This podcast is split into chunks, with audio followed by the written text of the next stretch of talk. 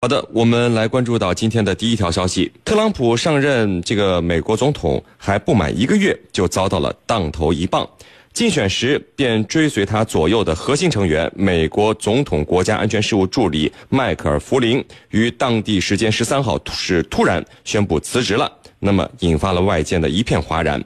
那么这个时候呢，距离美国媒体曝光他和俄罗斯方面关系过于密切还不到一个星期。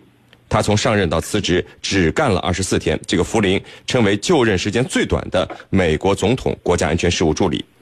那这位被外界看作是特朗普师爷的鹰派人物，呃，为什么一定要辞职？他的辞职对于美国特朗普政府的国防、外交、安全领域的影响会有哪些？我们继续来聊一聊这些问题。呃，陈明啊，这个美国总统国家安全事务助理他究竟是做什么的？您能不能先给我们的居民朋友们介绍一下？那这个刚辞职的福林，呃，是就是因为和俄罗斯驻美国大使打了一个电话，所以就要被逼的要辞职吗？他具体的原因又是什么呢？呃，首先说一下这个国家安全事务助理的这么一个职务是怎么来的。那么这个呢是源自一九四七年美国国会通过的国家安全法。那么成立了国家安全委员会，也就是所谓的 NSC。那么这个机构呢，是在这个呃，为了协调这个美国的国防部和外交部门，也就是美国的国务院之间的这么一个呃这个关系的。那么呢，它是处于美国和各行政机构和各这个智囊之间、智库机构之间的一个顶层的这么一个架构。那么一般认为，这个机构是服务于美国总统的。那么，国家安全事务助理这个职务呢，设立于一九五三年。那么开始只是作为这个总统在这个国家安全委员会里的一个行政秘书的角色，但是呢，到了肯尼迪总统。的这个任期期间，那么啊，这个位置的作用开始突然的这个重要起来了。那么他呢，一定程度上分掉了这个国务院负这个这个负责人的这个就也就是国务卿的这么一个相应的一个啊权限。那么到了这个尼克松、卡特和这个这这这个福特三个总统期间，那么这个呃国家安全事务助理的这个作用得到了一个顶峰。那么当时担任这个职务的是基辛格和波勒辛斯基。那么这两个人是对整个全球战略是有重大。影响的人物，那么呃，这个从美国最近这个一二十年的一个这个呃，在这个对外战战战略上这么一个。啊，权力构架的分配来讲，那么这个国家安全事务助理和国务卿啊，基本上分别的啊承担着这个一定的任务。那么，呃，当这个呃总统倾向于谁的时候，那么是谁的权限就会更大一些。那么处于这么一个情况，那么等于是在啊美国总统在做决策的时候，国家安全事务助理和国务卿都对于这个一些关键的战略问题都会有一些比较强的一个话语权。那么这是这个这个国家安全事务助理这个职务的这么一个意义。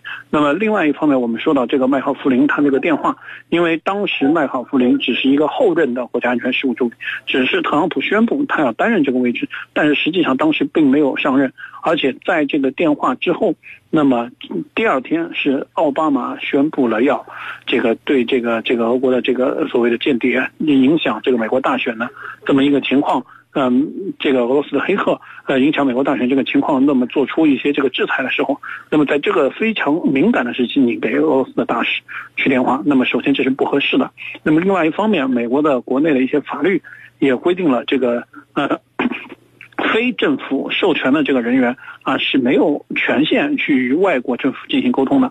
那么虽然说你这个福林呃已经是后任的这个这个这个国家安全事务助理，那么你之前也是一个啊这个陆军的上 这个美军的一个中将。但是在这个中间，你在上任之前这个几天，你实际上还没有获得这个权利。那么从法律上来讲，这个也是不合法的。所以说，从这两个方面来讲，那个福林得到受到了呃非常大的一个质疑。那么呃，这个无论是媒体也好，甚至是像这个呃众议院的民主党领袖那个佩洛西都站出来说，要敦促特朗普立刻罢免这个福林。所以说，在这样一个嗯，既媒体啊、政界以及是这个各各大这个圈子里的人都在那儿说这样的话，那么。最终导致了这个福林不得不灰溜溜的离开了这个职务。是您。好的，那么程教授啊，您看这个美国媒体在本月九号的时候是援引了九名美国现任和离职官员的话报道说，弗林在去年十二月和俄罗斯驻美国大使的通话中谈到了制裁，并且暗示说特朗普就任以后，美国将会暂停对俄罗斯的制裁。那么大家你看，刚才陈明也说了，认为他的做法。不合适，甚至是涉嫌违法。呃，因为美国法律禁止普通公民未经授权和外国政府谈判。那么，我们看，连他的连他们之间这个通话的内容都被曝光了，说明他们的通话是被监听的啊。为什么大家现在不去关注，呃，他还没有担任政府职务就被监听这样的一个问题，而是去抓住可能只是两个哎相互认识的不同国家之间的朋友之间的聊天内容？那么这个美国的普通公民和外国朋友谈论国家事务和未经授权和外国政府谈判，这个又怎么去界定呢？您怎么看这个问题？呃，其实这个很好界定，比如说你有一个外国朋友，你请到家里来吃饭、喝酒、聊天都可以。但问题是，如果对方的身份他不是一个普通人，他是一个驻华的外交官，那我告诉你，咱们安全部门就会盯着你了，因为不知道你们会有什什么样的交易和勾当。同样的道理，美国也是这样。你迈克尔·弗林，你和俄罗斯的朋友吃饭聊天是可以的。但是你一旦对方的身份他很特殊，他是俄罗斯驻你美国的外交官，那么这样的情况下性质就发生了完全的改变，因为美国法律是禁止的，这是第一。第二，美国对驻所有的住在美国的外交机构，他都实施监听，这很正常，啊，这很正常，因为他要确保美国的国家利益，避免呢某些间谍。通过这样的方式把情报啊传递给外国驻美国的外交使节、外交使领馆，所以呢窃听是很正常的。所以大家一定要理解清楚啊，任何一个国家驻美国的这个使领馆，它的这个通信通话记录都可能被窃听、被监听。那么，呃，为什么大家不去关注这个问题，而去关注其他的呢？咱们要注意，你迈克尔·弗林虽然那时候还没有一官半职，但是你很快要担任国家安全事务助理的。你在这个岗位上，而且是一个敏感的岗位，别人就会怀疑你会不会牺牲美国的国家利益，也就是说，你会不会拿美国的国家利益做交易？所以这才是大家所感到非常非常震惊的地方。而你呢，还没有就任就去谈及。对俄取消制裁的问题，那这里头有没有交易呢？那大家就要提疑问了。那么在这样的背景下，这个你迈克尔·弗林，你再再也兜不下去了，赶紧辞职。主持人。好的，那么陈明，这个福林的辞职对呃特朗普政府国防、外交以及安全领域会不会有很严重的影响？因为你看，他毕竟只上任了才二十四天的时间，特朗普对俄罗斯友好的一个计划，呃和一个愿景，会不会再次被搁浅呢？呃，肯定会有所调整，但是呢，大的方向我相信不会发生这个变化。尤其是这个美国，这个特朗普是一个呃，这个比较这个性格比较坚坚强的人。那么他在之前的那个选举中，我们也看到了他的性格是一个比较强势的这么一个人。所以说，我觉得这个政策是不会发生太大的变化。而且傅林这个辞职之后，马上又任命了这个啊，也是一个退役的将军。这。原来的陆军中将这个基斯凯洛格作为代理国家安全事务处理，那么这个依然会保持这个啊军人啊为主要基调的这么一个话语，尤其是在国家重大安全事务的问题上。